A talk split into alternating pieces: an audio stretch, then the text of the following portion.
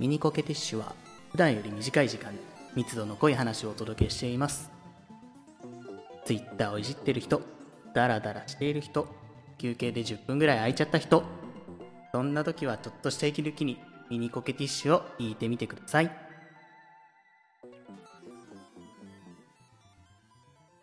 ラジオコケティッシュ。大縄跳びってあるじゃないですかありますね急に体育祭の話。あのなんかおしゃれな名前ついてたような気もするんだけど大縄跳びのうんあわかる。なんかおしゃれなのあるよねなんか。なんだっけ？横文字の。思い出せね。だああそう横文字のやつある。ねえ あ思い出した。ダブルタッチだ。だー。覚えでしたね。偉い。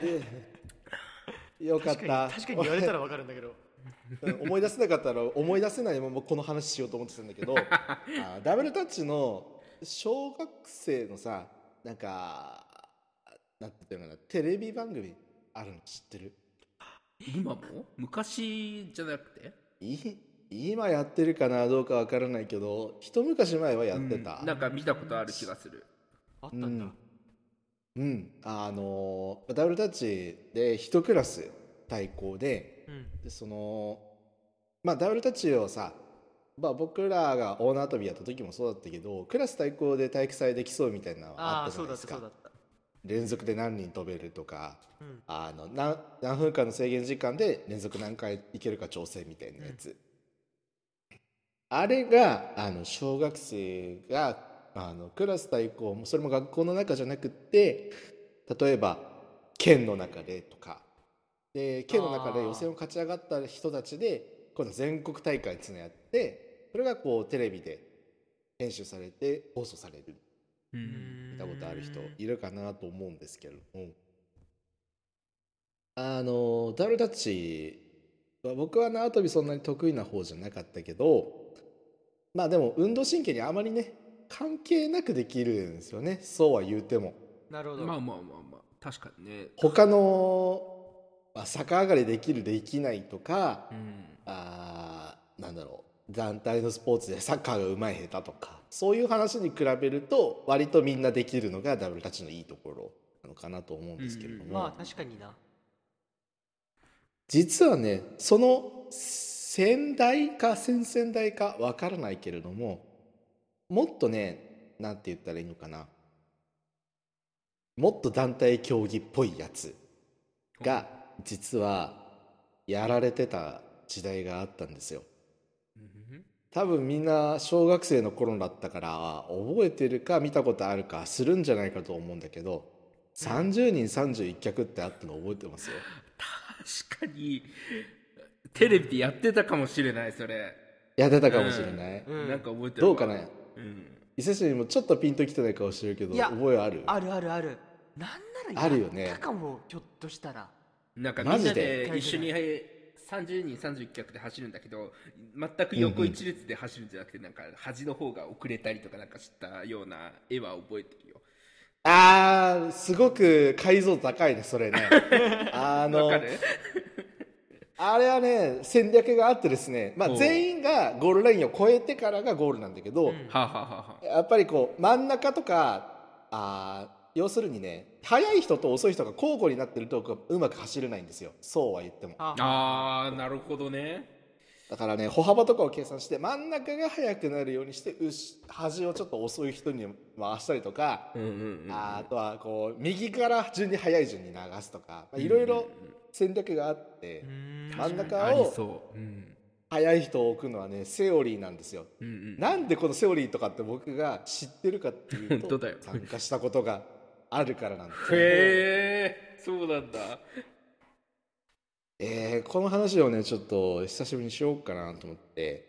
30人31脚まあ全国大会まで行くとすっごいスピードでね、うん。あの 50m を78秒とかで走るんだけど。すげえ。すぎるなそれ。一人が走ってるのとほぼ同じじゃん。うんそう6年生とか5年生とかがね。うんまあ僕らも結構いいとこまで10秒台ぐらいまでで走ってたんですよ実は。すごいな。だいぶすごいそれはうんなので県の予選のすごくいいところまで行った。のを覚えてる。うん。でねこの30人31脚って実はなんか あの熱心なね先生とか、連毎年連続で出てる学校とかってやっぱりあってうんうん。うんそこがこうダブルタッチと違うところだなと思うのはやっぱりこう身体能力のなんだろういいところの方が有利だよね。明らかに。まあまあまあそうだよね。足の速さがやっぱうん。ベースにありますもんね、うん。であの例えばだけどさっき言ったセオリー通り真ん中に速い人を集めるとか30人31脚っていうのも名前としてあるんだけど要するにクラス全員で走るって話じゃんか。規定として前提としては。だけどあの2クラス合同にして遅い人弾くとか。ああなるほどね。そう。30以上のクラスだったら何か補欠に回すとか。うんうんうん。そういう作戦みたいなのをやっぱりセオリーがあってうん。そのねセオリーを指導してくれる先生までいた。僕らの代は。すごいね。なんか本気なんだね。僕らは30人31曲ってく学校でも初めて参加でうん練習とかも見よう見まねでとか我流で最初やってたんだけど途中からその先生に指導に入ってもらってうん。大会の2ヶ月前とかその先生の指導で島に行って練習したりとか。すげえ。してであれ小学校の話だったから僕なんか何回かねあの模試？中学校受験のための模試とかも欠席して練習に参加してたんですけど。ハードというかなんかスケジュール的にもハードだな。やってることもだけど。そう大変だった。大変だったしよく問題とか出なかったなって思ったんだけど。うん確かに。でうちの親とかはまあさ僕30人31曲クラスでみんなで一緒に頑張ると楽しいから行くんだって言ってたからうん。あの行ってらっしゃいっていうふうに言ってくれてたんだけどうん。やっぱり受験生の親だとねとかだとね快く思わない人もいたらしくって。そりゃそうじゃん。まあまあまあ。うん。うん。まあ後から聞いたらみたいなのがいっぱいあったらしいんだけど実は、うん。うん。でもうちのクラスのすごく良かったところはみんなで走ったんだよクラス全員で。素晴らしい。いねうん。何人って言うとさすがになんかその当時のビデオ持ってる人が 調べたら分かるような気がするから言わないんだけど。うん。あーもう本当にクラス全員でなんだったらあのその学なんだろう。その学年の途中で転校してきた人とかも含めて全員で走ったんだよ暑いねすごい楽しかった。し暑かったな。10月ぐらいに確か大会がもうちょっと前だったかな。秋口ぐらいに大会があったんだけどうんみんなで走ってで本当にまあ走るのね遅い人もいたから10秒なんて出せるとは思わないようなさなかで大会本番に最新自分たちの最高記録をにほぼ近いタイムをマークして。暑いじゃん。めちゃくちゃ暑かったんですよ。うん。あの吹奏楽コンクールやってたから分かるけどさよほど練習したんだろうね、本番でそれが出るって。そうだね。じゃあここからはね30人31脚のあるある話を今からしていくんで。変わるかなみんなはねあの30人31脚に出たアラサーの諸君たちは この話聞いて「あるある!」って言ってほしいんだけど。うん。なるほど。はい。あ第1個目のあるある。同じ学校で2チーム出て学年違いとかで出てですね。しかも両方ともいいタイムで競いがち。わーなるほどね。ええそうなんだよ。要はあの例年出るチームとか年々出る学校ノウハウが蓄積されるから、うん。僕らも出たいって言い始める学校が出るんだよね。うんうんうんでさっきも言った通り30人31曲基本的にはその30人以上っていうのがあーベースにあるからそのルールは守らないといけない。うん。でねやっぱり人数が例えば40 46人47脚とかさすがにちょっと難しいわけですよ会場の問題的にも、確かにあと普通に走るっていう目的を考えてもね、うん。そうだね。なので2チーム目ができたりするんですね。同じ学校の。うん。なるほどね。それもなんかあの2チーム目がねあの1チームは1つの学年で選抜みたいな。2チーム目は下の学年でこう予備メンバーみたいな感じで出てきて。うん。しかも何々学校の何々小学校の何年何組とか何年合同チームとか、うん。そういう名前でね出てくるからね。あのちゃんと大会の履歴を見ると強豪校どこなんて一発で分かる。へえへおもろい。これ面白い。そして出たことないとピンとこないやつ。なんですね。まあまあまあ、うん、ー確かに全く知らなかったねその辺の。その辺に事情があるとは思ってなかったねまず。うん。まあでも確かにさそれ吹奏楽に置き換えるとちょっとなんか分かる気もするんだけどさそのああ吹奏楽コンクールって A 部門と B 部門ってあるじゃないですか高校うんうんうん生とか中学生は、でその A 部門はまあフル編成で B 部門はうんうん。割とちょっと小さな編成だったりするところで、そうだね。の一つの学校から A と B って2つバンドが出るような学校とかってやっぱりその全体の参吹奏楽部の人数が多いから、まあ、やっぱうんうんうん。り A 部門にいい人をいい人とかまあ上手な人とかが選抜されてみたいなところを感じるとなんかやっぱ強そうだなって思いますもんね。そうだね。確かにもちろんそれだけがね基準じゃないけどもちろん。あ強豪チームなんだなっていうのはなんとなく見て思っちゃうよね、うん。そうだよね。ビビらせられますよね。それだけ。あれこのこの学校 B 部門もいるんだけどどういうことみたいな。中国大会とかでありがち。しかも中大か。そんなんじゃなかった間違いなく強いなそこは。あと他にあるあるを話しておきますね。つついでに。あのー足を固定するバンド。マイバンド作りがち。ああ、なるほありそうすげえありそう。あるんです、ね、すげえありそう。マイバンド。まあ別にあの足を固定するのは義務としてあるので。ど。うん。それはいいんだけどあの所定のものがあるわけじゃない。レギュレーションでこれを使ってくださいっていうのがあるわけじゃないので。うーん。最後にもう一つ二つぐらいあるあるを話しておこうかなと思うんですけれども、はいはい。あの足を止めるバンドをマイバンド作りがち。うん。ありそうだなそれは。すげえありそう。あの大会のルールとしてねに二三脚と一緒で足を固定するバンドを使うんだけど、ただどれを使ってくださいっていう指定があるわけじゃないんですよ。バンドがあれば OK なので、なのでなんかこう色とかね。